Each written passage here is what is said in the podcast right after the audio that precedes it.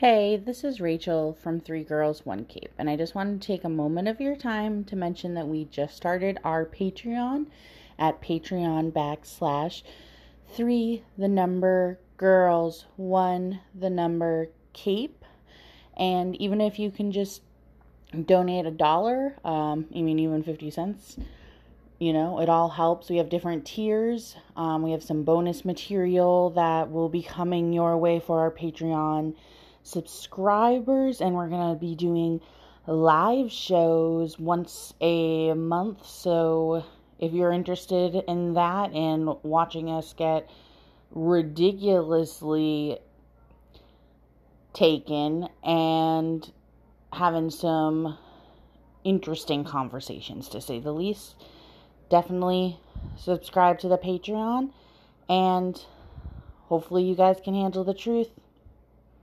Now encoding transmission.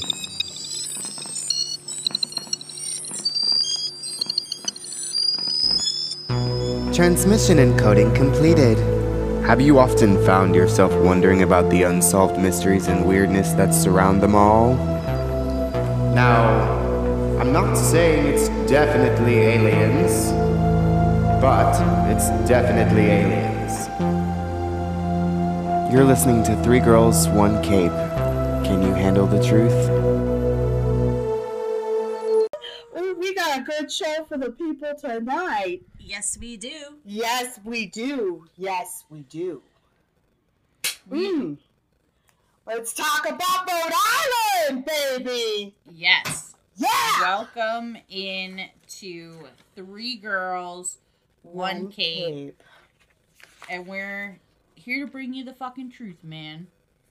Oh, we And maybe a little magic in there. Maybe a little magic in there too, you know. Yeah, we're bringing we're bringing you the truth. We're bringing you magic. all the clam cakes straight from Galilee.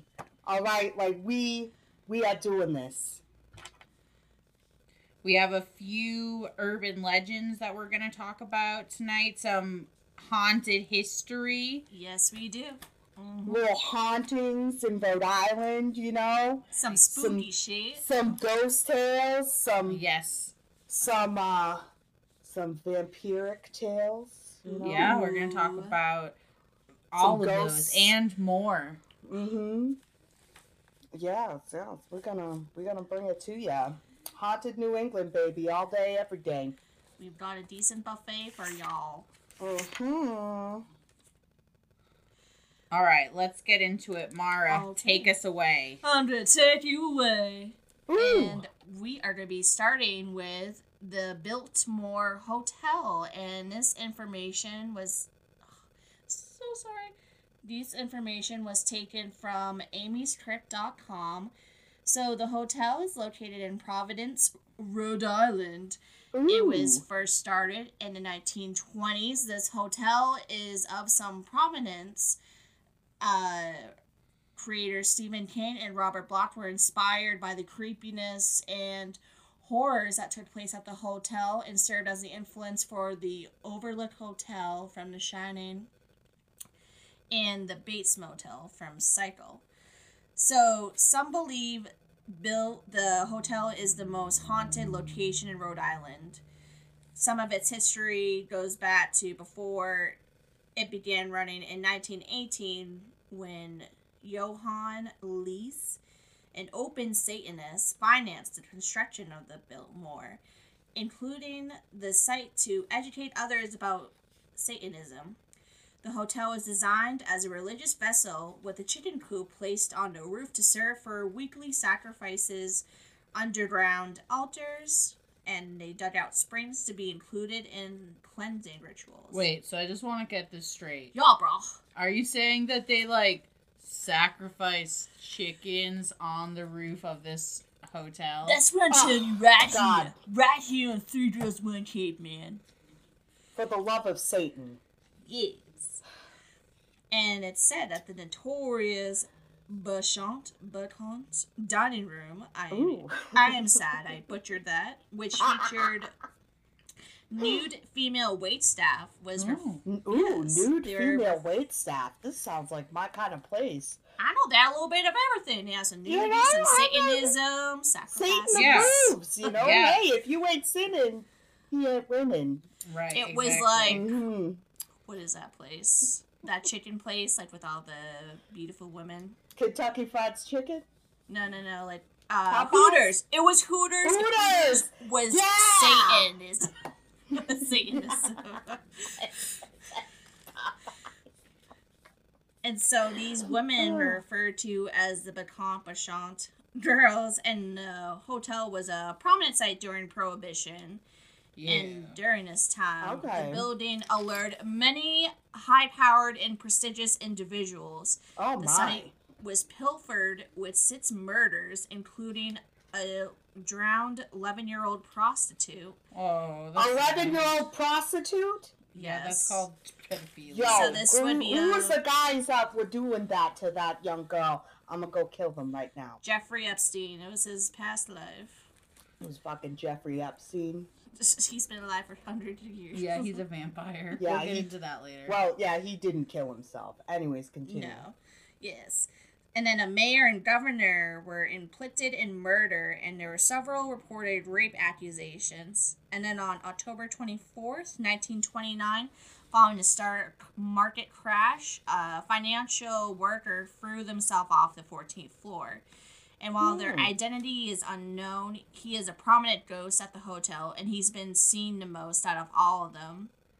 Some guests have even seen someone falling outside only to disappear before impact. During the mm. witching hour, there's been reports of mm. guests hearing wild parties coming from empty rooms, Wild parties. and some of these sounds that they hear include heavy stomps, glasses clinking. Others have seen specters dancing in a grand ballroom, so like Anastasia. And that's pretty cool. Yeah. Okay, okay.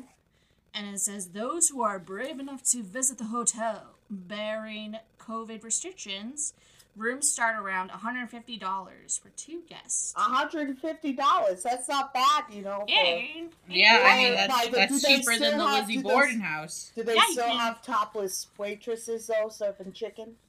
Yeah, you can Uh, promote your honey and get some Do, spooky. do they still have topless women that serve you chicken? Now, I did not see anything of that Because, like, sort, you know, if but- they do still I'm have sure that, I'm definitely, I'm realistically- like, yo, let's go book a room right now, guys. Let's go. stay this- Realistically, if this you pay anybody enough money, I'm sure we could get some titties and wings. Exactly. Yeah, right, like titties and wings. They go hand in hand.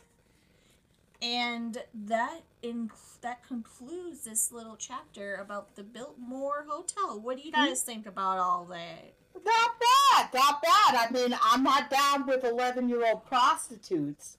Yeah, But, me you know, like, you know, t- uh, you know, titties, wings, Satan. Hell yeah, baby. I'm about it. yeah, I agree. Titties, wings, Yeah. Satan. I draw Yeah. the line at pedophilia. Yeah, Yeah, I I, draw the line at that, you know. And I mean, like, I ain't, I ain't down with that. Yeah. I, I'm not down with that. But like I could get down with that other shit though. Like, you know, it's like, okay. All right. Oh yeah, so we're gonna take a trip down into Coventry, Rhode Island. Oh, I Okay. love Coventry. Yeah, on Taft Street. Okay? Oh, okay. All right. We're gonna go way back to 1770 when this place was built, and it's actually a historic monument now. Oh, Um, it's in the National Register of Historic Places. It became part Wow. of it in 1971. For those that love dates, um, it's the homestead of General Nathaniel Greene. Um, and uh, it was he was uh, you know a general in the American Revolutionary War, and um, him and his brother. This was like the home for him, his brother Jacob, and his wife Margaret. Um, there's a lot of hauntings that supposedly occur there, um, because it, you know it's a it's a it's a national landmark. Um, so it's uh, operated now by the General Nathaniel Greene Homestead Association. Okay. well, that's good. Which That's is good a that he has nonprofit- homestead association. It's, Yeah. uh, you know. Yeah, it's a nonprofit organization, and um, a lot of strange things are rumored to happen there all the time. Um, they say that in uh, Elizabeth Margaret's room, right, there's a baby carriage in there, Oh, and they say that it's mo- it moves on its own all the time. You know who Um, doesn't like babies? Who? Satan. Just uh, that was just a tidbit. You know, move carry on. Yeah, that true? I mean, yeah, he's always trying to have all these babies all the time. I know, right? You know, Like like, Bruce everybody's so Campbell. like, oh, like that child is the smart of Satan. And it's like, well, you know, Satan, if you use a condom, this wouldn't be a problem. Is that that Bruce Campbell episode in X Files where he's But you know, demon? nobody's gonna Yeah. tell the underlord daddy to wear a condom. Like he's Yeah. gonna be like, I'm sorry, I'm not doing it. I mean, we if I we learned anything from that South Park episode, Or the X-Files episode. I feel like if Bruce Campbell was like, "Yo, let's have a baby," I'm like, "Yeah, bro, let's do it." Like, if we Right? learn anything from South Park, like, we know that um Satan is a top. yes, he is most definitely. Okay, that's He is that's what I learned from South Park. What was his son's Satan name? is a top. What, what was his son's name in the series? Satan's son. He had like a son. Oh God, I don't remember. That's probably deep. I could not tell you. I could not tell you. All right, back on Well, anyways, back to what I was saying. Sorry. Okay, Yes. what uh, what I was saying.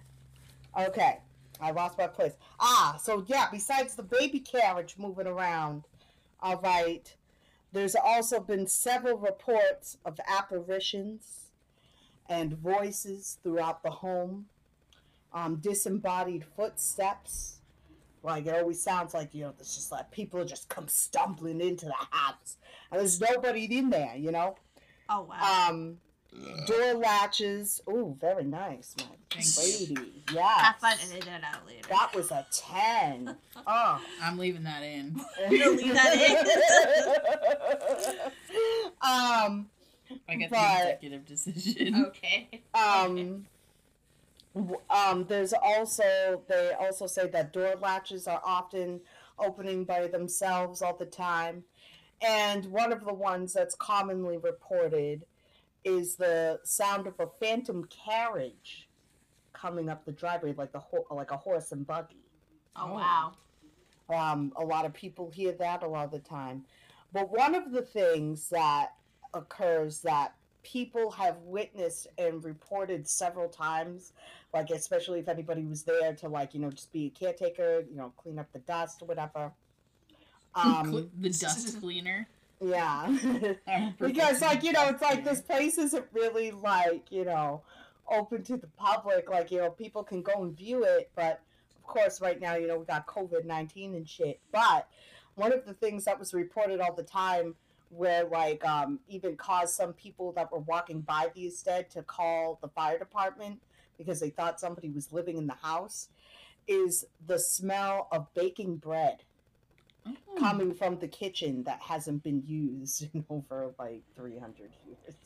I mean, listen, I'm not gonna complain about the phantom bread smell because as a car Right? lover, that is like literally the best. Just imagine being neighbors and being like, "Hmm, smells like you fresh smell bread that again." bread, and then people wait for a second, and they're like, "Wait, Nobody's lived in kitchen- that house. this kitchen has not been used since like 1776, way more than 300 years." But like, You know, if you Still. touch the outside, just not the middle. I know, but my fingers are. Mara, if. I can do it, I have fat fingers. Just do it.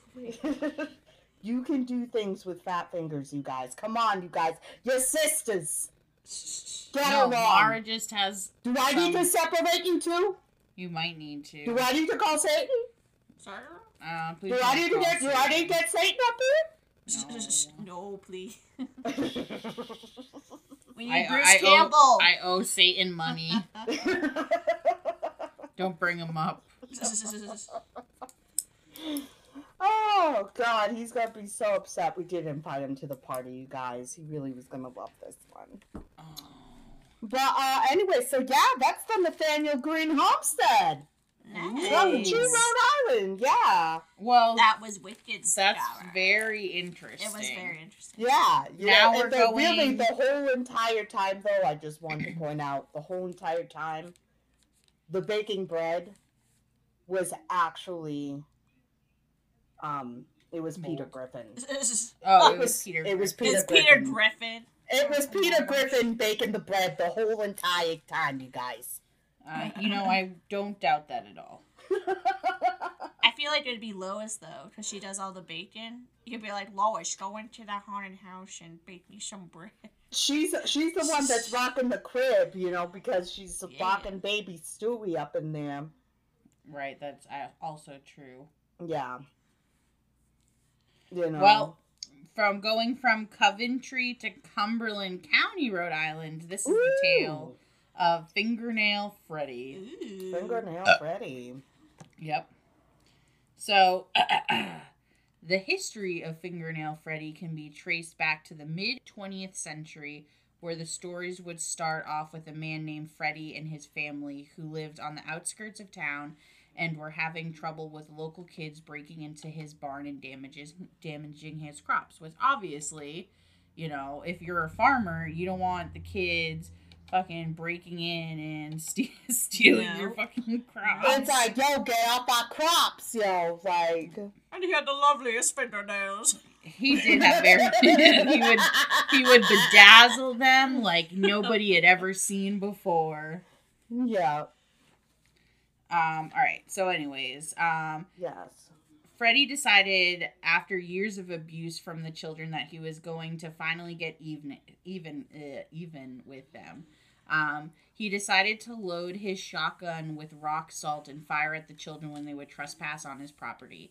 Instead of leaving, um, instead of the children leaving Freddie alone, it did just the opposite. And one day, Freddie left uh, to go into town. When he returned, his house was engulfed in flames. He rushed to help his wife and children, but he could not find them in the fire. And when he reemerged from the house, he was badly burnt, which left him disfigure, uh, disfiguring scars all over his body. Since it, um, he had been badly bur- or since his family had been burned to death by the fire, uh, Freddie, Freddie would leave home and he's decided to stay in the woods. The story goes that he lived in the woods for years after and if children would go missing it was because they wandered into the woods and Freddy would have killed them. they said his nails were so long they were almost claw-like to help him rip apart his victims. Um the fingernail Freddy may actually have been inspired uh, by or inspired Wes Craven's movie Nightmare on Elm Street, but according to Craven, the inspiration actually came from a article that he read in the LA Times about South, uh, southeastern Asian refugees who were terrified to sleep because they thought they would die in their sleep. Um, and actually, the article talked about a rash of deaths in the 1980s. The deaths were among uh, young males 20 to 30 from the Hmong or Hmong ethnic group and affected a large enough portion of the population to alarm public health experts. The story of Fingernail Freddy sounds very similar to the tale of Hot Shot Charlie, which was about a man Hot named shot Charlie. Charlie. Yep. Which was about a man named Charlie Torrey who lived in Cumberland County, and the same story happened where he lived in the woods and rarely was seen by the locals. So, is this just a tall tale, or is Freddy, or fingernail Freddy, lurking in the woods of Cumberland County still to this oh. day? Well, I mean, I don't know. He could be like one of those fucking weirdos that sells all the, like those jars of fingernails on like uh, on like Etsy. On Uh, Etsy. Yeah. Yeah. Well, I mean, if we learned anything from the from last week, that guy was living. Your hermit was living Yeah, in the the hermit. woods. Of, Yo, like the hermit up in Maine, the the hermit of North Pond. Like, Yep. Everybody was like, oh, like you know, like this. There's a guy in the woods. He's like, nah, that's not true. And then it's like, actually, real facts. There's been a guy living out in the woods for like 37 fucking years this whole entire time. You guys didn't even know.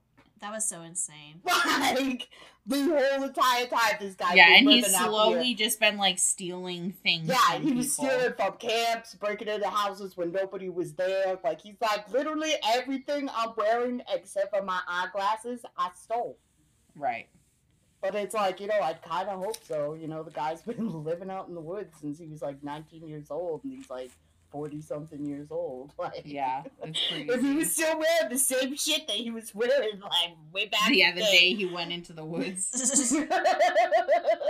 like, he's like, oh shit, you know. But it's like, who knows? Like, you know, we could have another hermit case on our hands. Yeah, very know, right? Possibly. Yeah, you know, quite possibly. Next, uh, I think Mara's gonna, since we're moving on from Cumberland County, going Yeah, to Where we going next? I'm going to be talking about the Sprague, Sprague, Sprague. Sprague The mission. The Sprague. My own I, And this information was uh, taken from Cranston Online. Oh God. So the proper property was built in 1790 by William of the same name, I was in the family for four generations. They initially farmed, but following the invention of the cotton gin, they converted their small grist mill by the Pocasset River. And they were one of the first cotton mills in New England. oh, In 19- ah, I see. Yes, it was. Uh, sorry. In 1967, the mansion was purchased by the Cranston Historical Society, who at the time was led by Robert and Viola Lynch. And then at the time, the mansion was in such disrepair that members volunteered to fix it up. But apparently, some weird stuff happened while they were repairing the mansion.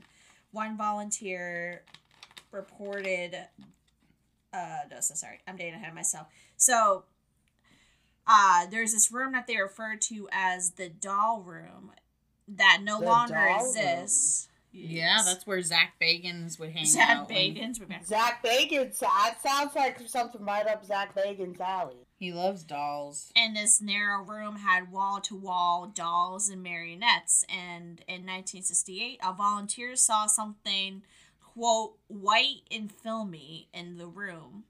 Afterwards, they would not work in the room alone without another person present. And then there's another instance that was caught on camera where one of the dolls' eyes moved despite them being painted off.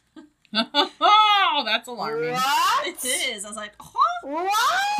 I'm in danger. this shit's getting real. Like, you know, I don't. There's one thing that always gets me in horror movies, and it's children and dolls. Yes. I'll fuck with that shit. I'll like that shit. I'm like, not today, Satan. Not I do happening. not. Yep. Nope. Chucky, No. you you traumatized me. No. Yeah, but I'm gonna kick that that doll in the fucking face because I'm not a bitch, you know. Yeah, I, I feel you.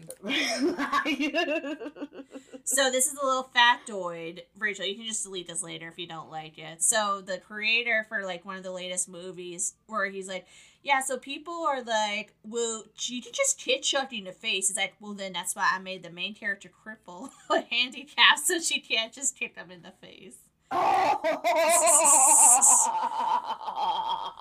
sorry. I'm already going to hell, so like.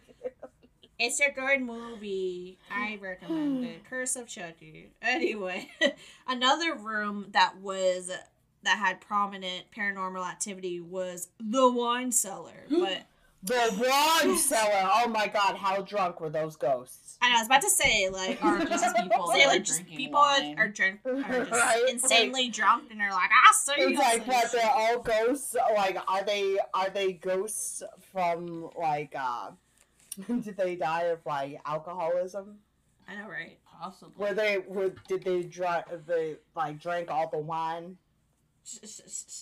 They drank all the wine and like you know they died, but as ghosts they continued to drink the wine and they now live in the barrels. Of They're actually the wine. fish. They're actually. they're be like, "Hey, this isn't a, a bad place to haunt." They're And like, so, oh, this ain't so bad. You know, I'm Like, living in a wine barrel. Like, yeah, as this is a very ghost. spacious in Not here. bad in here. It's better than being stuck in a lamp. I know, right from right? the me room. lamp. At least I'm in a wine barrel. You know? Okay. Um. So And I uh, are, are we good? No, Yeah. Mara's Oh, almost sorry, done. almost. I'm Oh, sorry. I'm so I'm- sorry. I'm trying No, no, you, no, girl, you are good. I'm almost done here. So, in the wine cellar, uh, there's reports of people seeing glowing orbs and uh, uh, ghost, uh, a woman ghost who was seen at the highest. Actually, this was outside of the mansion. Sorry, that was seen outside of the highest point of the mansion. The mansion was featured in Ghost Hunters in 2007. Now, the first encounter was reported back in 1925 when ghosts were spotted seen on the central stairway. Excuse me? And then three years later, Ethel Duckworth was alone in a wine cellar when she felt someone brush by. This, yes, this happened to be another ghost. It said its icy presence is still felt there and most people believe the ghost who haunts the mansion is not a member of the Sprague family. Sprad is it? I'm sorry, how do you pronounce it? Sprig. Sprague family. Sprague family. But it is actually the legend of Charlie the Butler. Charlie the butler. The butler did it. You're telling me the butler, butler did it this it. whole entire time. Yeah. Bitch. I can't believe our ears. and in 1967, Bob Jr. Lynch and some of his peers from Brown University were at the mansion when peculiar things started happening overnight. Uh, they built a Ouija board after. Oh no. So, yeah, they built a Ouija board after blankets were flung by themselves. The Ouija board apparently spelled out, Tell my story. This entity called himself Charlie. Charlie was a butler to the family who owned the house following the departure of the first family. Charlie had hoped his daughter would marry their son and they would be married and he'd be set for life, but unfortunately, plans did not go in that direction. Oh. And they hold a Halloween party every night in his honor. Every year? Ah. Every year, yes. You said every Oh, night. every I mean, night. I'm sorry. I'm sorry. Every people. night on Halloween. Every night Every Halloween. night is Halloween, bitch. Yeah, that's. I mean, It's either Halloween or. 24 7, 365 year. Yeah, baby. And so I apologize. I meant to say they hold a Halloween party every year in honor of him. And then there are some murders that took place at this mansion. Yes. So- Murder at a mansion. Yes. One of the original family members was murdered in uh, 1843 as they were, and this was when they were commuting to Johnston. The next morning, they were found brutally beaten. John Gordon, an employee, was seen arguing with uh, with the person. John was later indicated for murder Indicted. indicted. Sorry, indicted for murder. His brother Nicholas was considered an accessory, and Gordon was tried and found guilty. He was hung in the state prison. Oh, that sucks. Yes. Where the Providence Place Mall currently stands. On Oh, February- shit! I did not know that. That's a very interesting fact. What? I didn't, know that either. That's crazy. And wait, guess this. It happened on February 14th, 1845. So Valentine's Day. Valentine's Day, Valentine, Valentine's They Day. go down on Valentine's That's Day more at like it. Yeah. Yeah. She'd go there and be like, I know. It's like the most Place Happiest Mall is place on great place Valentine's Day, and it's like not actually. What? And then, Mm-mm. unfortunately, as it would have it, evidence would later prove that he that he was wrongly charged, and uh, they don't know who did it.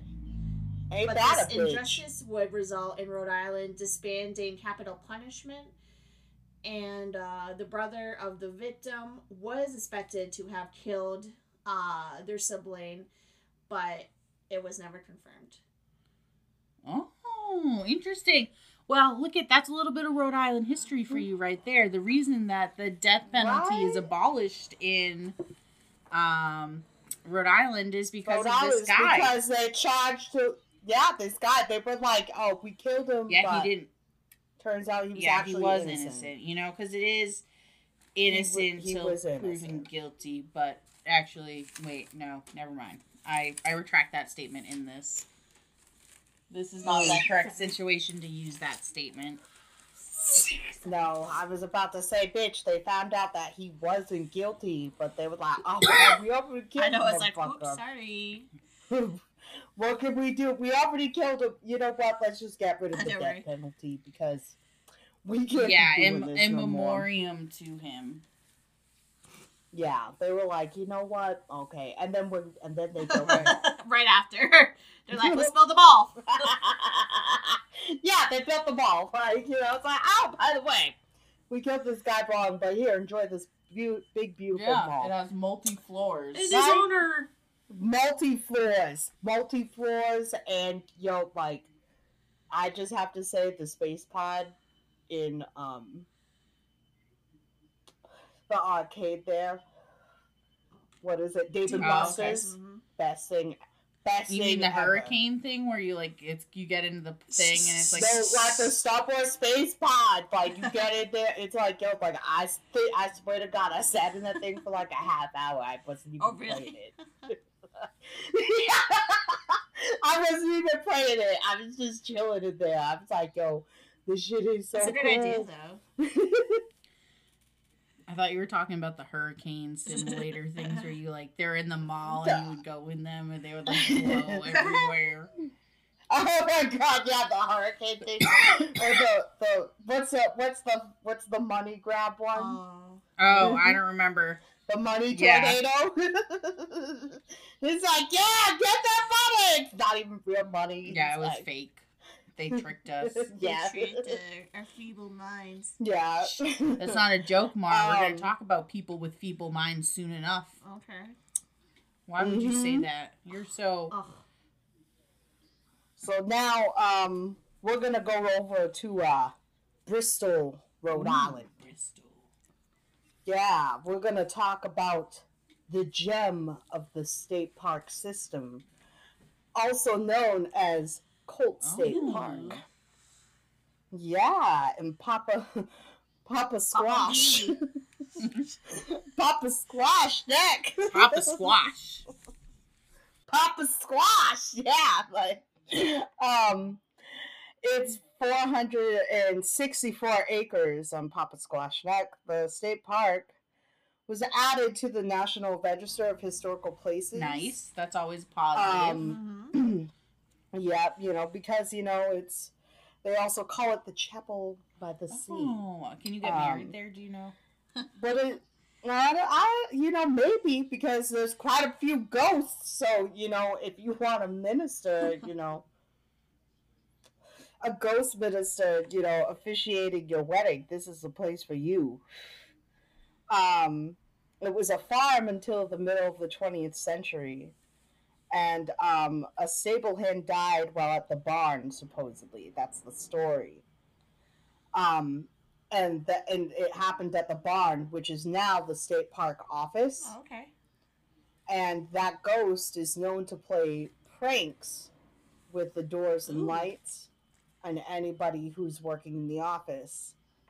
Um, also, there's two. Rep- there's reports of two young girls that are said to haunt the area also after drowning in the waters Oh. nearby Yikes! Big, they big um yikes. Yes. they commonly yeah they commonly appear to uh, people that are walking along the beach and this is also known to be uh, one of the most haunted uh, hiking areas in the entire state Is she still on? they, always, they like a lot of people say it's not for the faint of heart because like you Um, there's just like a lot of things that like are unexplained. You feel like things are following you. Um, commonly, sometimes like in where some of the areas where there's um there's walking trails and um, near the waterways, sometimes you think that you hear people like people gargling underwater. Oh, that's fucking so Jesus. creepy. right? Like that would freak me the fuck out. If I'm just hiking along and enjoying my hike, you know, and then all of a sudden, like, Hold on, I'm gonna try and like, mimic oh, the I'm just gonna take a No, yeah, that would that would like, yeah, it's like, it's like, oh, I'm just minding my business, hiking, enjoying the water, and it's like, like you think. I was. I didn't want to choke on it. Hear- Right, and people like like yeah, I was reading like a lot of stories about like people that were talking about their experiences there, and I was like, yo, this shit is wild. It sounds like it. I wouldn't even know how I would respond to something like that. Like that, that's that's. Pretty I mean, we wear enough crystals that we're fine. I True. feel Be like. like, I Yeah, like, I'll be fine. Like I'm, I'm not too worried. Got all that black But, tourmaline uh, on me, repelling. Labrador. Got it. But um, yeah, it's it's a hot spot. It's a hot spot for uh spooky Ooh. lovers and spooky fans because it's basically you are guaranteed to encounter something. Nice. So kind of like the Bridgewater Triangle, like or like the Hockamock Yeah. Swamp of the Bridgewater Triangle. Yep, yep, yep. So, yeah, that is um that's Colt State Park. Nice. Very nice. That was very that was creepy. Yeah, I thought I thought the one about the voices Oh, yeah, underwater was like That got to me. I I was like ooh. I know I'm already paranoid walking in the woods. I'm like, well, hopefully a bear doesn't eat me. But then you're like, you hear these voices. right. Jeez. All right. So moving to Exeter, Rhode Island, we're gonna talk about Ooh, Exeter. the Exeter. Ladd School. The law school. Oh, the Ladd yes, it was the school for Oh, the feeble-minded. Oh, stay sorry. Go ahead. Yeah, Mm. remember, Mara? Now you're laughing at the feeble-minded people I'm twice. not. They, oh, Jesus. Well, I mean, we're already going I know, hell. right? But, like, Um, so the Rhode Island School for the Feeble-Minded was settled in 1908 on a farm in the town of Exeter by Dr. Joseph Harry Ladd, protege of Joseph who? Joseph Henry Ladd. Okay, for a second, it sounded like you said Joseph Henry Harry Matt. I thought I heard Harry too. I might have said Harry. JFK. I was about to say, bitch, that is not his name. Harry Nadd, protege, Harry Nadd. protege of the. Joseph Harry Nats. Like, All right, protege of Okay, back internationally famed eugenist Dr. Walter Ferdinand Fernald. Well, really fucking it up. Um, who had established the na- uh, nation's first colony for the feeble-minded in Massachusetts several years earlier. In the beginning, just eight young men from the state um, occupied the Exeter farm alongside Dr. Ladd, his wife, infant daughter, and two attendants, where legend tells they all lived under the same roof. That's pretty creepy, right? They all ate from the same common kettle. A young doctor who was still a dedicated man trying to bring a bright little uh, bright light into dark lives of his charges branded by the outside world of out outcasts. In the winter when the place was snowbound and it was difficult to get supplies through the food often had to be portioned out very sparingly. On bitter cold nights the wind howled through the outbuilding and the wood stove failed to keep them warm it was lonely and isolated the nearest community of any size was 10 miles away. In those days, it seemed like the end of the world. Hmm. So, in the informative years, the Rhode Island School for the Feeble Minded was practically indistinguishable from a- a county farm. Sorry, I don't know why I have a frog in my throat or something, or a dick. Uh, but its development was steadfast and It's those hairy nads. hairy nads.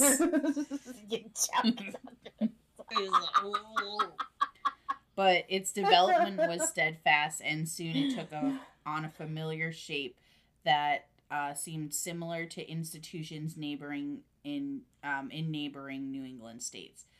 By the latest, or by the earliest residents in 1909, the farm was expanded into 1911. An industrial school building was erected. 1913, the institution began accepting female admissions. In 1916, the names were changed to the Exeter School. In only 10 years' time, the reservation had grown to the size of a small village, comprised of a colony of wooden cottages for men and women at one end, and a dormitory for girls and nurses on the other side.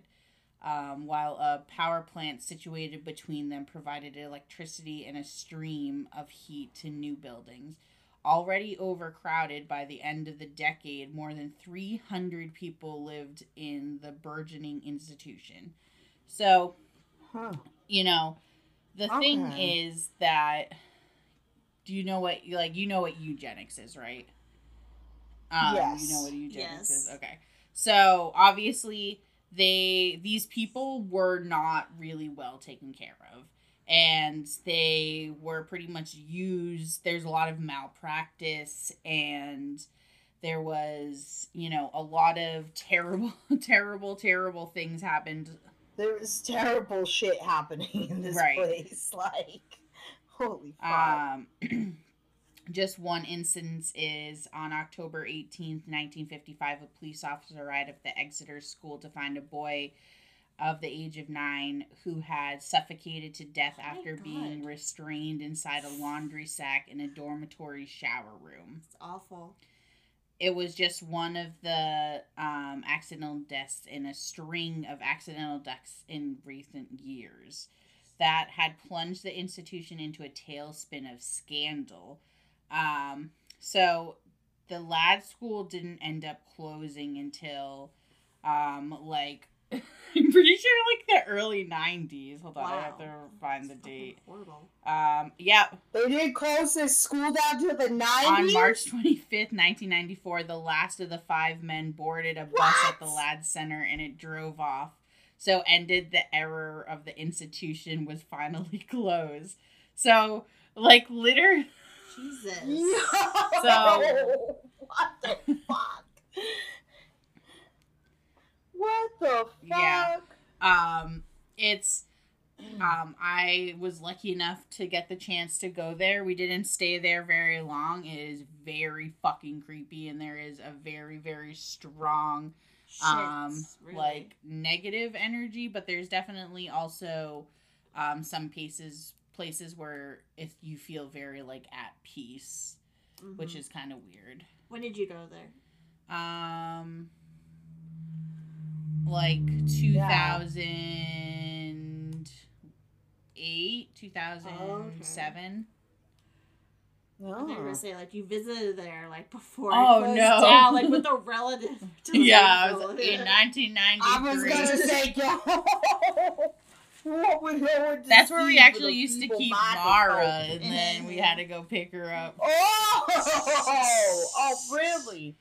You're rude. Well, thank God. Luckily, Mara I know, right? I survived. made it.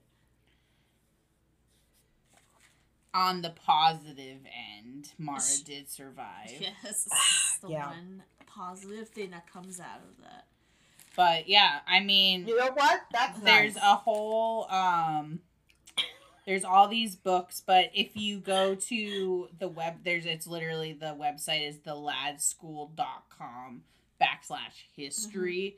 There's like a decent amount. There's like there's like books about it. Um because it also for a short short time, um well not the same school.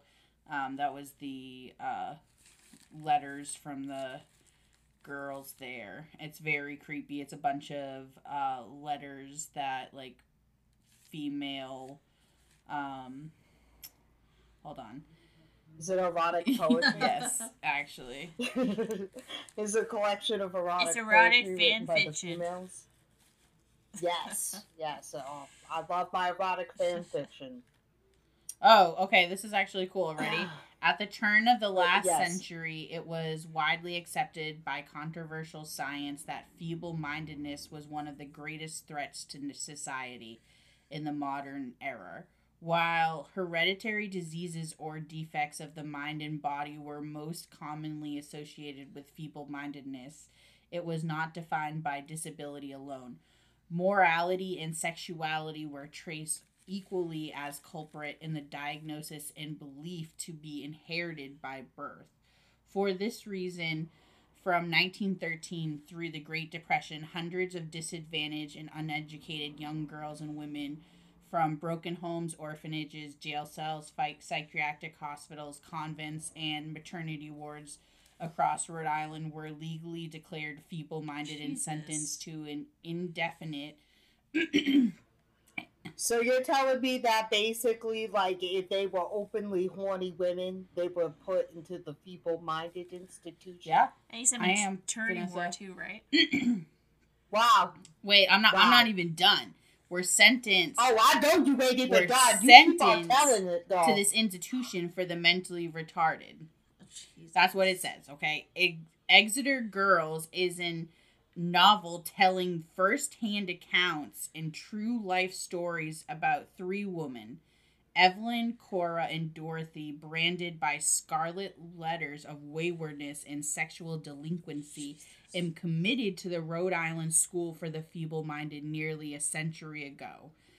Experts researched and transcribed previously sealed documents. This rare collection of personal letters exposes the shocking reality and untold tragedy of a dark age in the social services and reveals the truth behind the state's most notorious public institution, better known today as the Ladd School.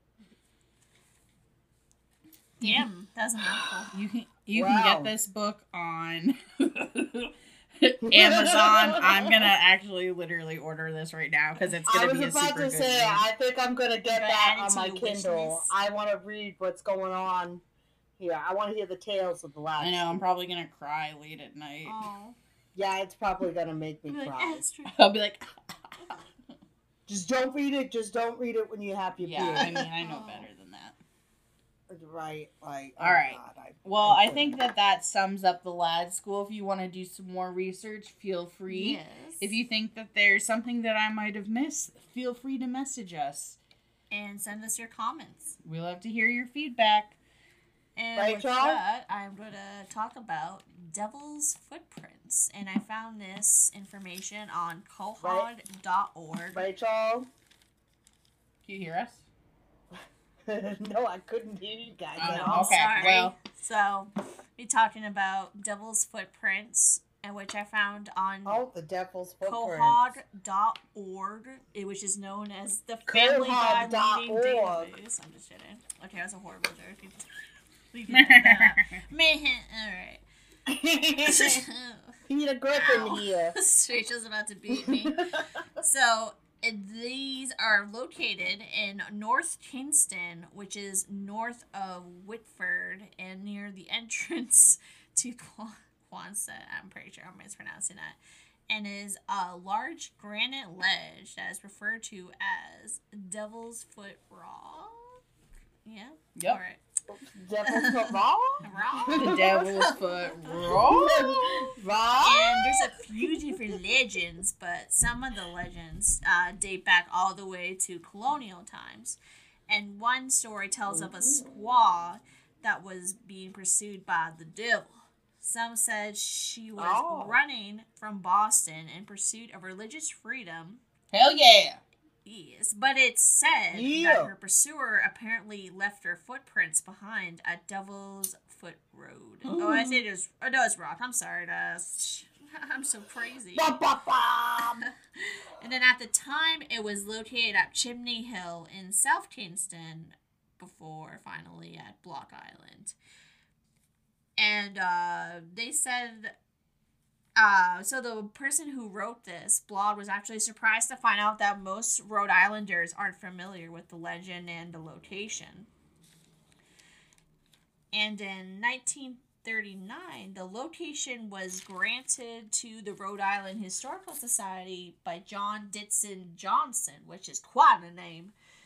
Initially, a newspaper at the time announced the footprints couldn't be found on the rock. However, two years later, a wall was built around prints.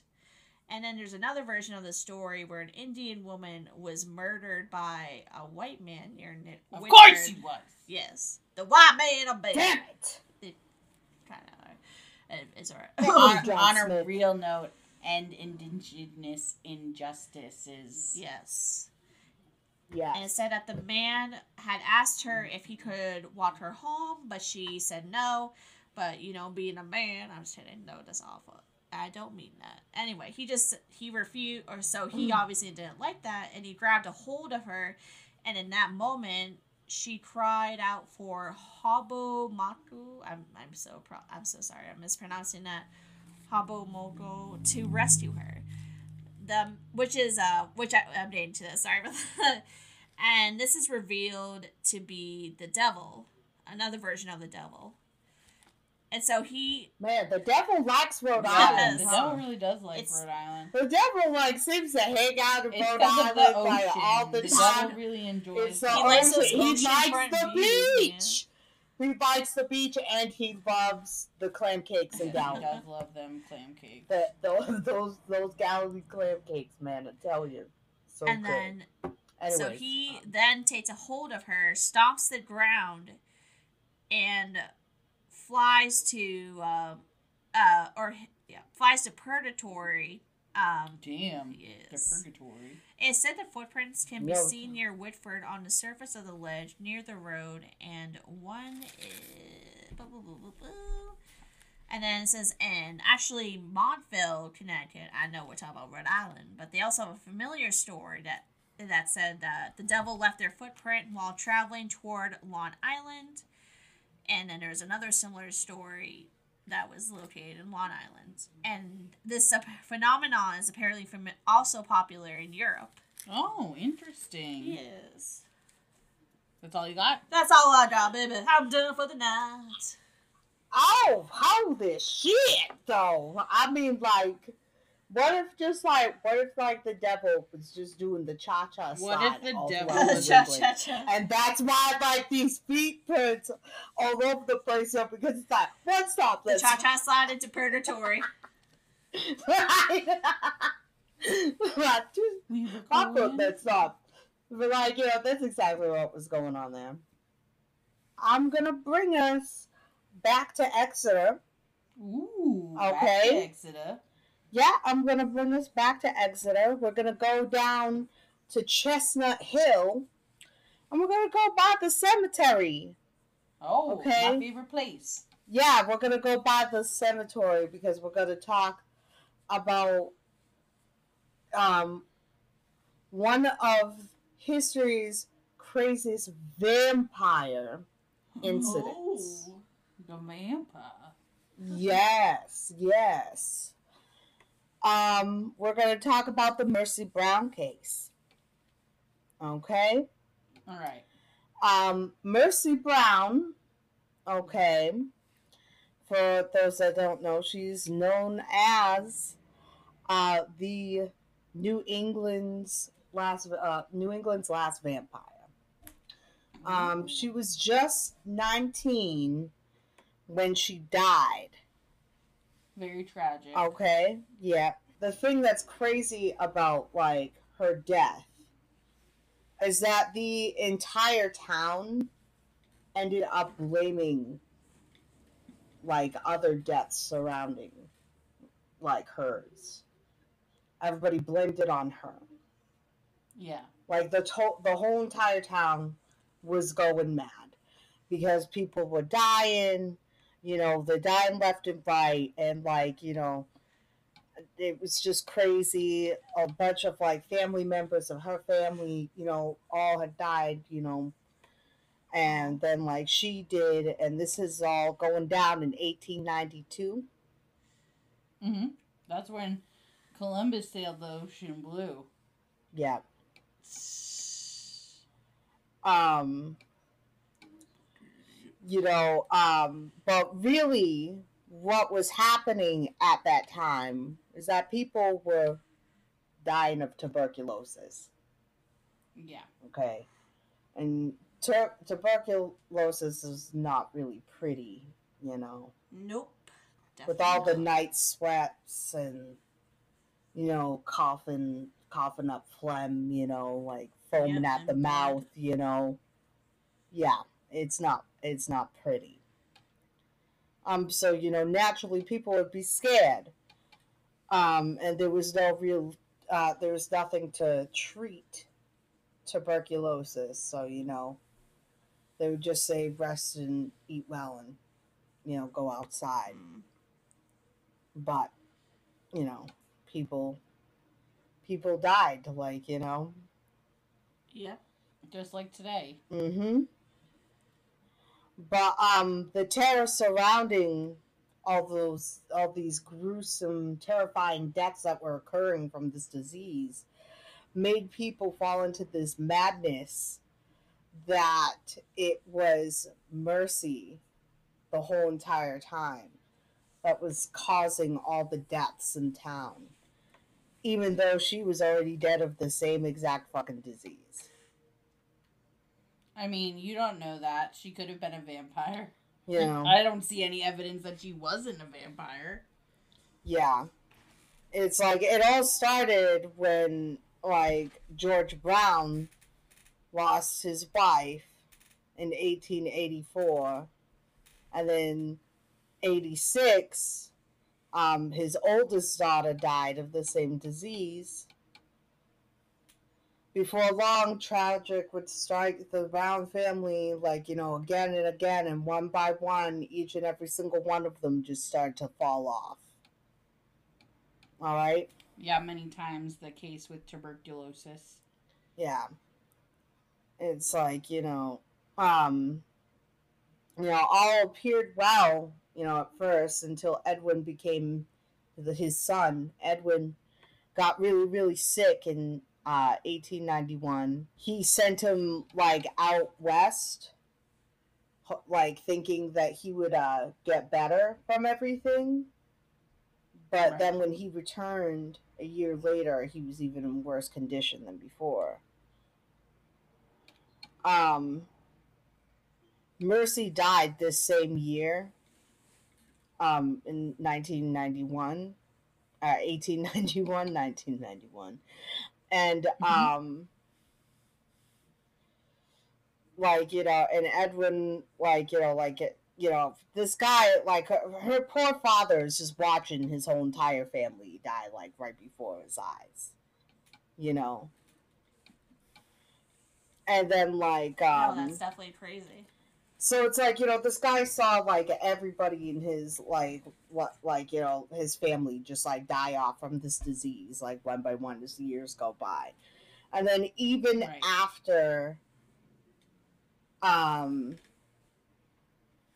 even afterwards, like she was still there and basically the these the town started these rumors you know that um while everybody else seemed to like waste away it was like you know really interesting how long it took like mercy to fall off you know and then when she did like you know all these things kept happening i mean of course these people are just dying of tuberculosis but Right, exactly. you know they were like hmm i don't know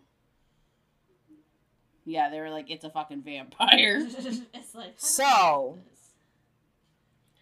In on March 17th of 1892. Okay.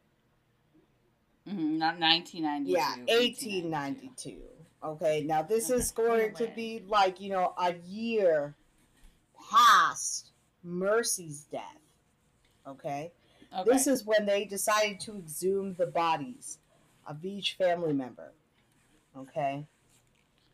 They found skeletons in the graves of, of Brown's wife and his eldest daughter. Okay? Mm-hmm. But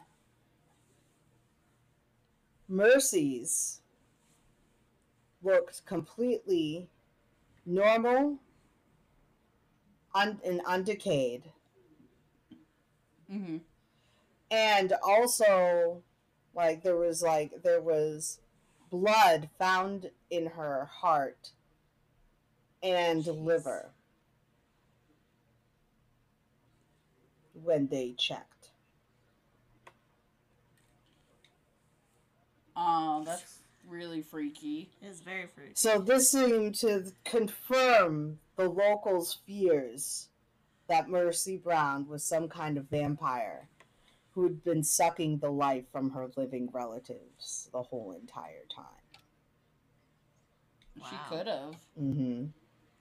Maybe she was a fucking alien. Yeah.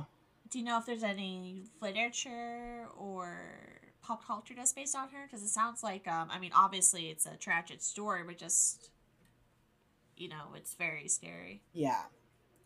But um, you know, the town people were like, That's the way it is But the doctor did try to also let them know that um Mercy died just before winter. Yeah. And so her body was pretty uh pretty well pres- better preserved. That's what he says. well, Mhm. Especially because you we can know we know how hard sometimes the winters are up here. Yeah. But you know, her her grave site you know, is protected by a metal band connected to a post embedded into the ground to prevent it from being stolen. Well, that's a good thing. But it could be to keep her in. Yeah, so she doesn't kill off any more of her family. you know it could be just to keep her in because like you know this bitch like she she could just be a, a vampire man she could just be Yeah, a vampire and like if that's the case you know they're probably like yo we gotta lock this bitch down in here we gotta lock her in here. We can't be having this shit. She's gonna be popping out of the grave now. Barricade that bitch down. You know. And there, so you have it. Um, the last uh, vampire in New England. Yeah. There in Exeter. That is a Yeah, right. Not bad. I mean, they're all good ones. They're all good ones, but that's uh, particularly uh, Yeah. decent. You know, it's like I mean, it's like, is it tuberculosis? No, it's vampirism. Or it was just she, um, you know. I mean, like, I may not be a scientist, but I think it would be more preserved in ice. You know, I would think Mhm. so. But I mean, you know, like I said, I'm not a scientist. You know, that's not my job. So. Yeah, Rachel. So next, we're moving to Harrisville. Harrisville? Not Harry Yep. Dads. Um, ha- Not Harry not Dads. Harry Okay, Nads. You guys, um, you know the movie The, The Conjuring. Conjuring. right? Person. Yeah. Yeah, I know the Conjuring. Yes, so that's based on the Perron family or Perron family, however you say it. Person. The Tybone Um, family. But yeah, the Perron family, they moved into this old historic farmhouse like in January in of 1971. And of course, the wife had to have it. It was in a good neighborhood. Well, the funny thing is that there's a lot of things that the movie obviously goes to Yes. um like what Hollywood does best, which is Hang on. like- I'm trying to remember. I'm trying to remember Obvious who's in The. Conjuring. Um, the guy from Hard Candy that was the pedophile in Hard Candy. Oh, um, what's his name? Um, I know. he's a really good actor. Isn't his name like Patrick? Yeah, Patrick, and he was in Phantom of the Opera. Wait. Patrick. Patrick. That was not Patrick Stewart. It was not Patrick Stewart. Patrick Stewart. Stewart. He was also also an Aquaman. Oh, okay. All right. All right. Now we're getting off topic. Anyways, Happy birthday, Patrick Stewart. Oh my god, bitch. I can't even with you today. Patricks. She has a name. um, but yeah, and it's like, well, so the the Conjuring is actually based off of the Warrens' personal files, like their um their version of what went what went down. But there's another version of what went down, um, which is um House of Darkness, House of Light, which is Andrea Perron, who is the eldest daughter. Patrick Wilson, that was his name. Mara just brought it up. I'm sorry, I couldn't remember Patrick okay. Wilson. But um and you know, I was listening when I was getting ready for uh this topic. I was listening to a lot of her talks and I just want to say that she is woke AF, you know. She know she knows Right what's up. Um, so the Perron family was made up of husband Roger, wife Carolyn, daughters Andrea, Nancy, Christine, Cindy, and April. So, needless to say, Roger and Carolyn liked to fuck because they had a whole bunch of kids. Um, upon first moving into the house, the family would experience more than their fair share of strange phenomenon. The first experience the girls can remember happening is the day that they were moving into the house. Andrea was carrying boxes that she walked through the living room where the previous owner was still packing up some of his items where sh- he noted uh, where she noticed a man leaning against a wall watching him pack which she found strange and continued into uh, the kitchen where she set the boxes down and asked her mother, Who's the man in the room with Mr. Kenyon? Her mother then stated that there was no one in there with him and his son was on his way over to help him. Andrea thought it was weird, but um, just when she went to go get another box, her sister Nancy came in and asked uh, the same thing. Her mom said the same thing that his son was on his way and that um, there was nobody there, that he was, you know, on his way coming to help them. And then both Christine and Cindy also asked um, about the man, and the mother, um, or who the strange man was in the room with Mr. Kenyon. Andrea remembers that the next time she saw the man was when the family was moving out and he leaned against the wall and watched them packed up once again. Next, there was an unfortunate incident with the family dog a few days after they moved into the house where the dog was found dead on the property and appeared to have died under mysterious circumstances. Hmm. Jesus. Um, Carolyn, unfortunately, was targeted as a majority of the bad things would happen to her. It started off small. Brooms would be moved or go mysteriously missing and turn up in weird places. She would hear something scraping up against the kettle when there was no one in the kitchen but herself. She would also find small uh, piles of dirt in the middle of the kitchen just after she cleaned it. Um, then things got a little bit more malevolent. And after doing some research, Carolyn found that there was a family that had lived in the home for almost eight generations, and many of the family members had died under mysterious or horrible circumstances. Several of the children had drowned in the creek on the property. Another was murdered. A few were hang- um, and a few were hu- had hung them or hanged themselves in the attic. Jesus Christ. The research also, I said What? Jesus Christ. Right? um, oh shit. in the research, uh, she also came across a woman named Bathsheba who she came to believe was a spirit that was tormenting her and trying to seduce her husband. She. Um, whomever this spirit was, she perceived herself as the mistress of the house and she resented the competition my mother possessed for that uh, position. And that was a little uh, comment from Andrea. And then it turns out that Bathsheba actually was a real person, Bathsheba Sherman, who lived on the property in the early 1800s, and she was rumored to be a Satanist or a witch. She was involved in the death of a neighbor's child when uh, that she had been babysitting that had died mysteriously under her care. Um, under further investigation, the child appeared to have a small hole in the back of her head, almost like a pin was pushed into the infant's skull. She was later acquitted of the charges, but after she was shunned from the community and lived in exile as a witch.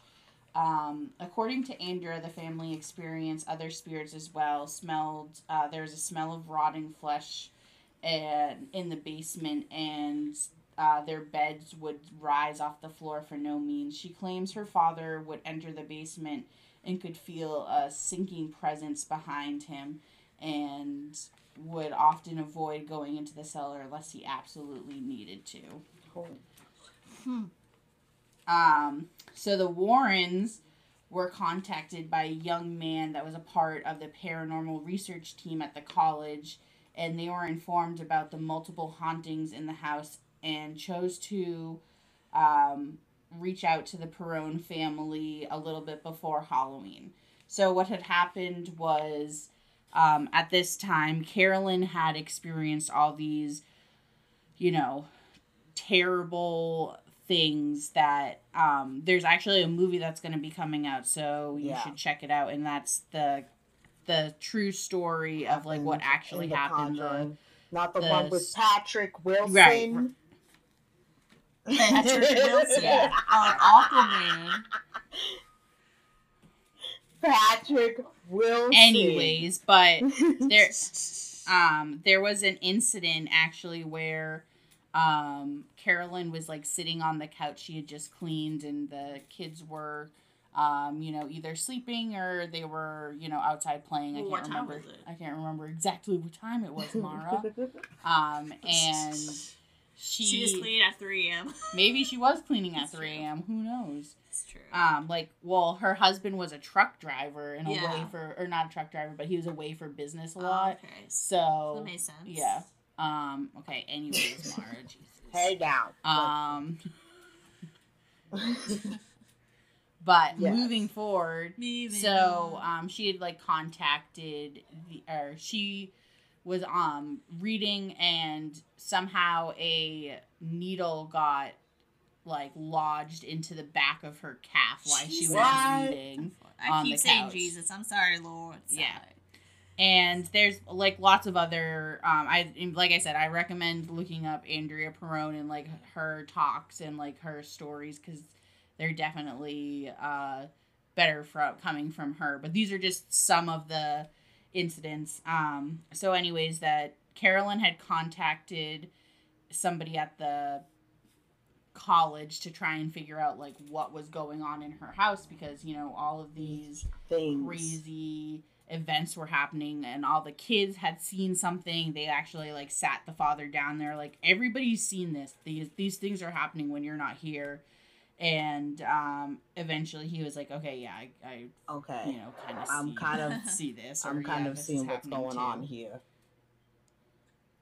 I'll see Right. what you guys. So the. Warrens were contacted by the young man that was a part of the paranormal research group at the college, and they were informed about the multiple hauntings at the. Oh, we already read that.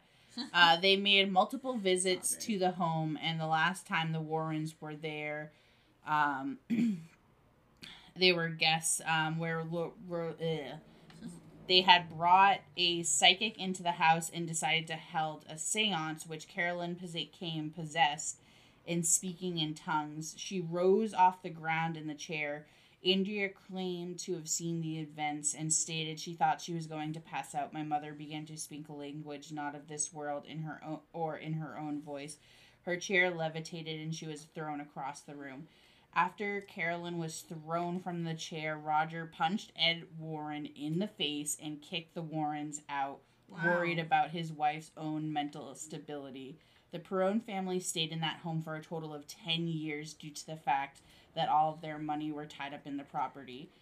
Um, Andrea Perron later, uh, later wrote House of Darkness, House of Light, which has the accounts of, of her family in the time that they lived in the home together and some of the experiences that they had. And she emphasizes on some of the experiences because not all the spirit uh, experience they're willing to share. So that's pretty fucked. Yeah. You know, just saying. There's the truth That, that is that is very fucked up. about Right. subconscious. the truth and like i said that they're going to be coming out with the um like the the They're coming out with the real version? she's writing the script which i'm excited for Yeah, that's gonna be sick. what yeah What was that? That's gonna be a good one. um th- that they're coming out because she has Yeah. like the true version Oh, not, like yeah, the not the- Rain version Not the Patrick Wilson version. Patrick Wilson version. listen No, this there's is nothing not wrong my with life. Patrick Wilson. And Warren was And, like, like, yeah, I of want course, Patch. One of my favorite. No. But yeah, obviously, um, the Patrick Wilson version doesn't have him getting punched in the face by the dad, which But, actually, you know, we got one like, of our anywhere favorite, the actual Ed You know, Warren. Scream Queens is Lili Taylor in that one, so yes. Yes. Um, Yes. Okay. Okay. We're rolling, and you're gonna take Oh, it. it You're gonna bring it, bring it to Oh, the next okay. level. So, um, I'm gonna go into one of my favorite locations in Rhode Island. Actually, I love this place. I've gone there a lot, and I can't really. Some of these things, you know, I'm not too positive Well, that's what makes them Um, urban legends. um, yeah, well, like you know, some of these ghostly legends. Uh, just because I have spent some time in- Fort Wetherill, um, and I definitely like, especially in the tunnels itself. Like Fort Wetherill is huge, and it's actually really cool because um, it like you know um the way the rock is on the siding of it too it's actually where like um it's a part where like we broke off from like africa and europe so the shoreline is the same here the way the rock is on certain shorelines it's the exact same in that part of the world that's crazy. From Pangea. Yeah, yeah, it's a fact. It's a fact. It's actually really cool if you ever go to Fort Wetherill State Park. Um, there's like you know a little little pla- plaque fact, you know, and uh, it talks about that, and it shows like images from other parts of like you know Europe and Africa where it is exactly the same as it is on that ledge, and it looks so cool because it looks like lightning bolts going the down the side of Tan Rock. Yeah yeah it's pretty cool. Um it um it sits on 61 acres of land um and it became uh part of like the uh special organizations out there all the national parks and everything uh in 1971 um but also you know there's been a pretty dark history and it's a lot of um a lot of paranormal activity Yeah, that happens a lot with Which, uh, because you know they're used in wars. yeah well you know um there's also even some uh apparently there was um four women's dead bodies were found murdered there in Jeez. 1985 That's a good start. all of them yeah all of them were just in their 20s Oh, and um, ever since this tragic incident there have been over 200 police reports regarding paranormal activity. And it's um, believed to be one of the most haunted locations in the entire country. Damn. yeah. Um but fort wetherill has got quite a bit more than just some hauntings of these uh, four women that were murdered there. Um, there's also the Phantom Dog of Fort Wetherill, and the uh, the Phantom Dog is this uh, demon dog that has been known to wander amongst the ruins of Fort Wetherill, and um, they've seen it, you know, approaching them with glowing red eyes and white fangs protruding from its gaping mouth. Ooh, You know. it's terrifying. Whether whether or not those who have gazed upon the creature have met with an untimely death has not been uncertain. The origins of the dogs is not exactly quite clear, but could trace all the way back to when the English controlled the fort during the American Revolution. I'm not laughing at you. Rachel's making me laugh. I'm sorry. Um. Mara's the one she's zooming in on a picture of Patrick Wilson, like shirtless and like his like hairy What? chest. Why did you do that, girl? You get it's a Patrick. She's like, yo, Patrick Wilson. I'm gonna send it to She's like, Vanessa ooh. in the group. She's Um, sending it to you in the group chat. So we're gonna go back in time Okay. here, and we're gonna go back to Great Britain Oh, Great Britain. because you know, since you know we're talking about the Phantom Dog of Fort Wetherill, there's also very similar accounts that um happened on the uh Castle Peel on the island of Man. Oh, okay. All right, and it's the moose Dog. Oh, the moose dog. Yes. The very sight of the dog is uh, known to harbor, like, you know, bring about death, Ooh, death. if you look into it.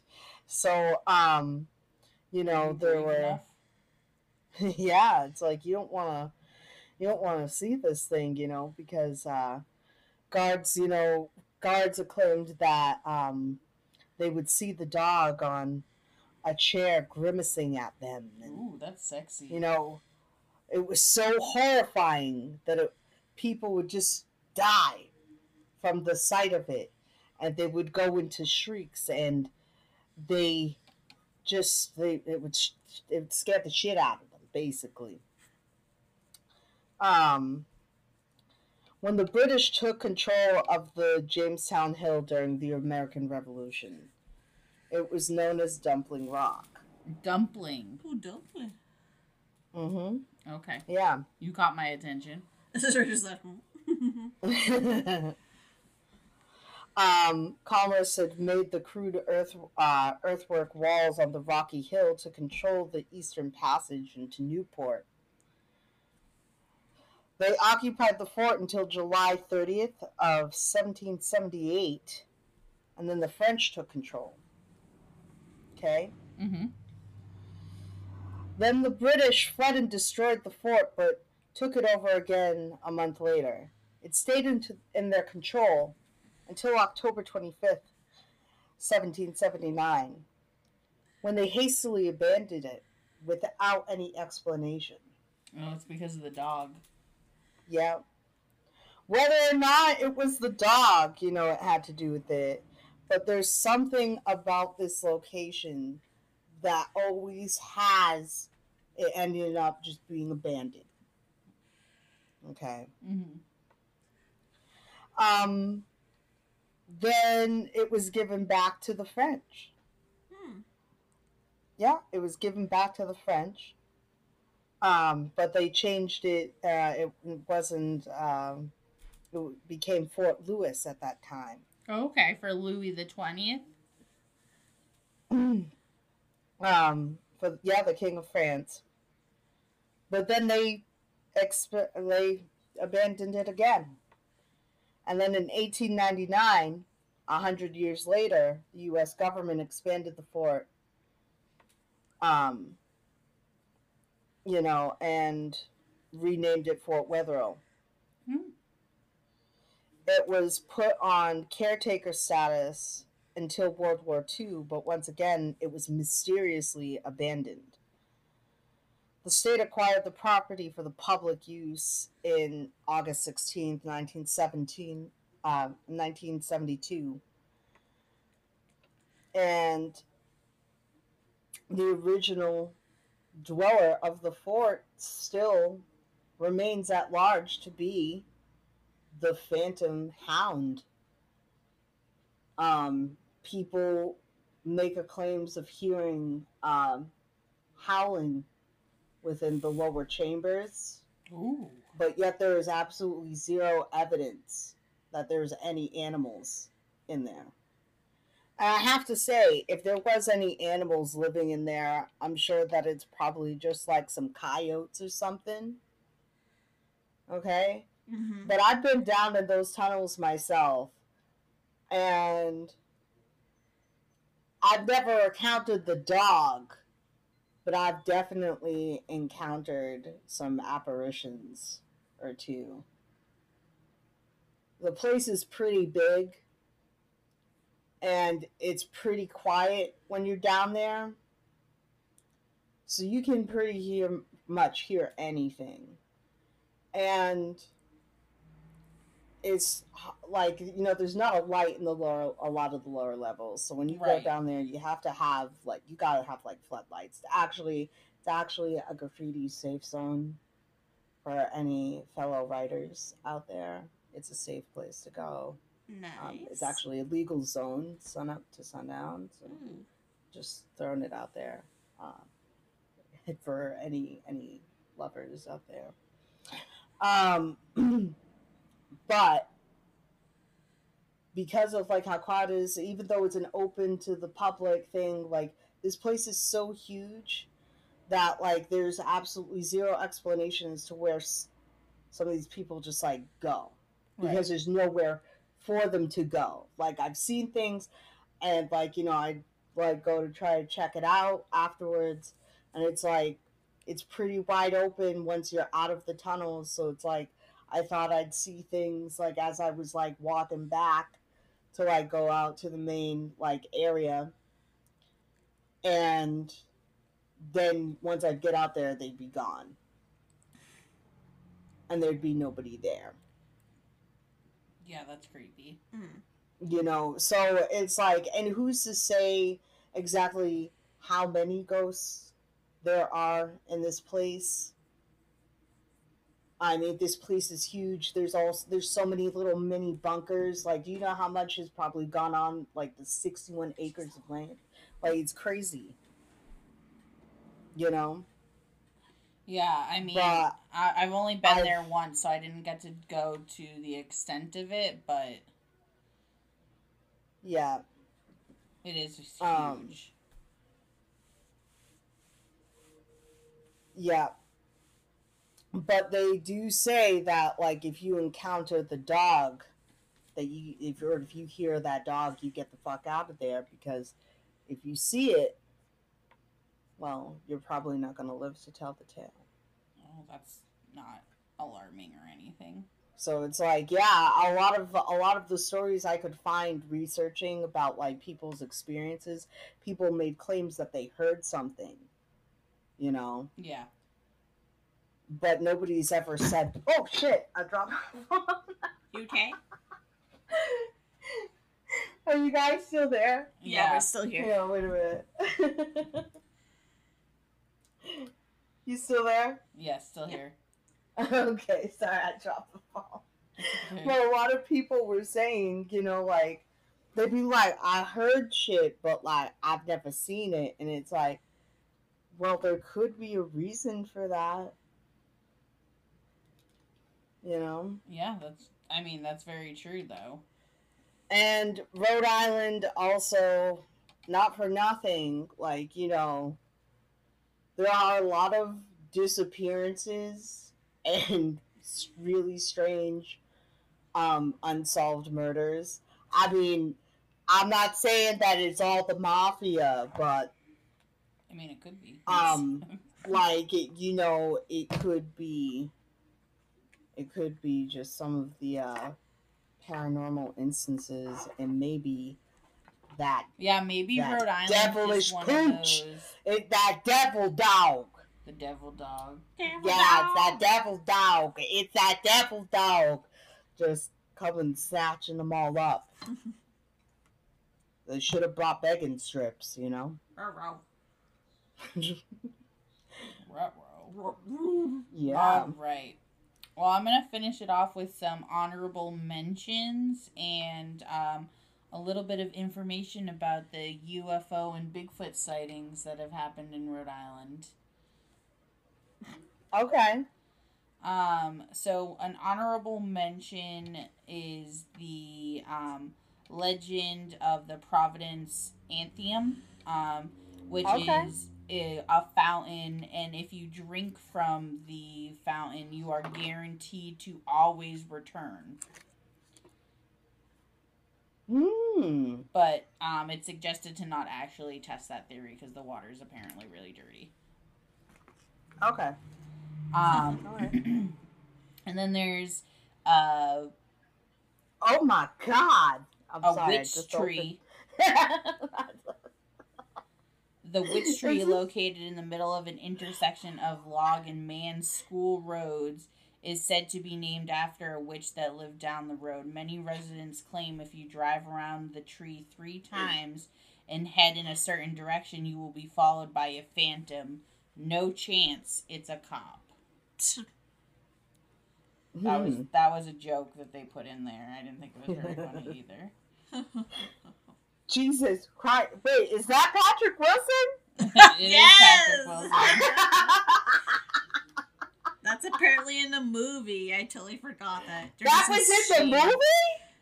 I don't remember that being in the movie. No, it's in the- totally not in the movie. Lorraine I Warren was wanted gonna that in say. the film. She's like, I want this scene. All right, moving on. Um, Foster is where Dolly Cole, an alleged witch, vampire, and murdered prostitute, haunts the dense forest where she was killed. Those who say they have encountered her ghost can barely speak of the experience. oh, Yeah. And then holy Tower Hill. You hear me? Mhm. Tower Yeah, Hill in. Cumberland, Rhode Island, is said to be a paranormal hotspot. Total strangers have reported the strange, uh, or the same sightings of a ghost boy and his dog, a little girl who lingers in the same spot, and a toddler ghost on a tricycle. Ooh, spooky. Hmm. and there's also the mysterious rune stone they call the Nangar- uh, Nan- uh, Narragansett rune stone. Um, it appears to have medieval inscriptions on it, um, but it only appears for 20 minutes each day at low tide. Hmm. Interesting. So, Yeah. And then finally, on our honorable mentions, is in the woods of the Narragansett, you will find a witch's altar and druid's chair, a mysterious circle of stones around an altar like stone. Druid chairs is a carved stone uh, placed off of the side of the circle, using your imagination to come up, up with what could go on there. Oh, um, so they're saying it's like a sacrificial rock, pretty much. hmm. It's still there. Mm. Yeah, it's in the woods of Narragansett. Oh, wow. Um, and finally, we'll get to the good stuff. So, there, most recently for Rhode Island, is 429 sightings. The most recent sighting was from June of this year. Actually, the last two were from Jamestown, um, just within a couple of days of each other in Rhode Island.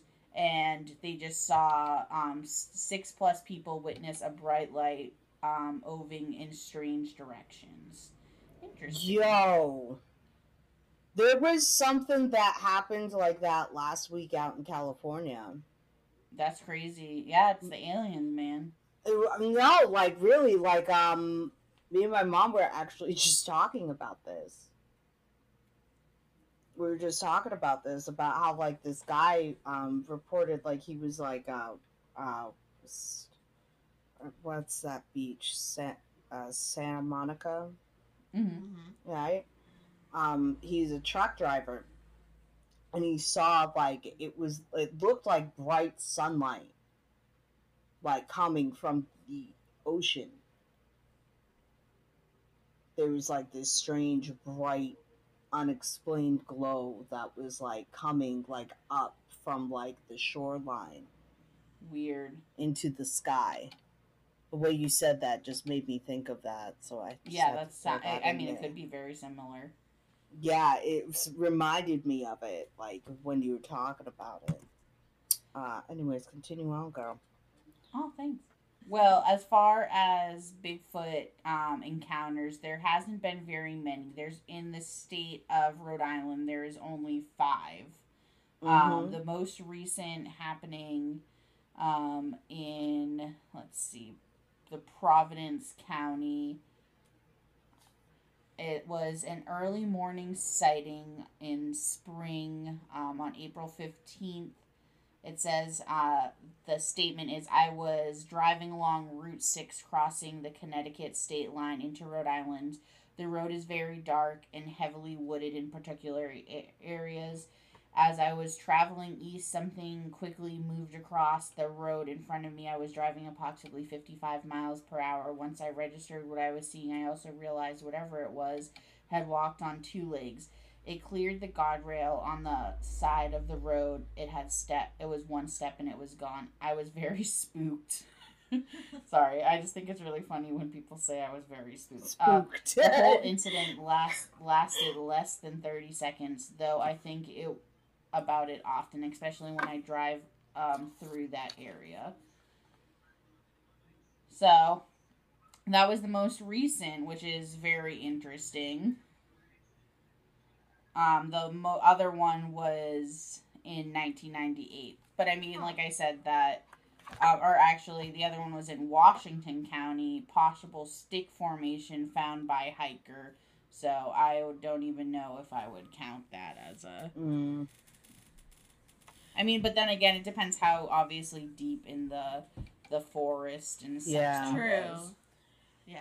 you know something that? Oh no, I'm sorry. Continue. No, go ahead. Something. Well, uh, it's completely off topic, but you know what? I was just re- remembering something about Rhode Island What? is um Belcourt Castle. Oh. I don't think I haven't heard of that one. Belcourt Castle, in Newport. It's one of the mansions. Yeah, I haven't heard of it. Yeah, it's a beautiful Yeah. mansion. Belcourt Castle. Um. Uh, I well, I don't want to actually. I'll get to it after you're done, Rachel. Oh, I'm I'm pretty much done. Okay, so well, that that was it. Like I said, it was just a little tidbit. yeah. Um, Belcourt Castle dates back to uh 1895. It's on Bellevue Mhm. Avenue. Um, originally designed as a summer home for Oliver Hazard Perry. Belmont. Um, and it was designed by architect Richard Morris Hunt. Um, it's a chateau like style and is on 50,000 acre square feet. Uh, 50 square feet. Um, which is, uh, you know, that's a big place Yeah. place is fucking huge all right um and it's rumored to be one of the most haunted mansions out of a lot of the newport mansions this is the one where most of the action happens um but it's not haunted by ghosts it's, It's more haunted by people. haunted objects Oh. and antiques that are on display. Um, like the suit of armor. There's a suit of armor that's in the place, and uh, it is rumored that you can hear the death cries of the man that it was molded for. yes. Yep. Yep. And the like um ch- haunted chairs also uh people compl- Yeah, they had like a death chair there for a while or something like that. Yep. And there's a monk statue there. too that uh apparently makes claims to those uh near it. It just says things to them, I guess. Well, that's still interesting. Yeah. That is interesting. I just like I just realized like this whole entire episode that we were talking we didn't talk about a single mansion. I mean, there are many haunted mansions. I just picked some of the more popular ones that we covered Yeah.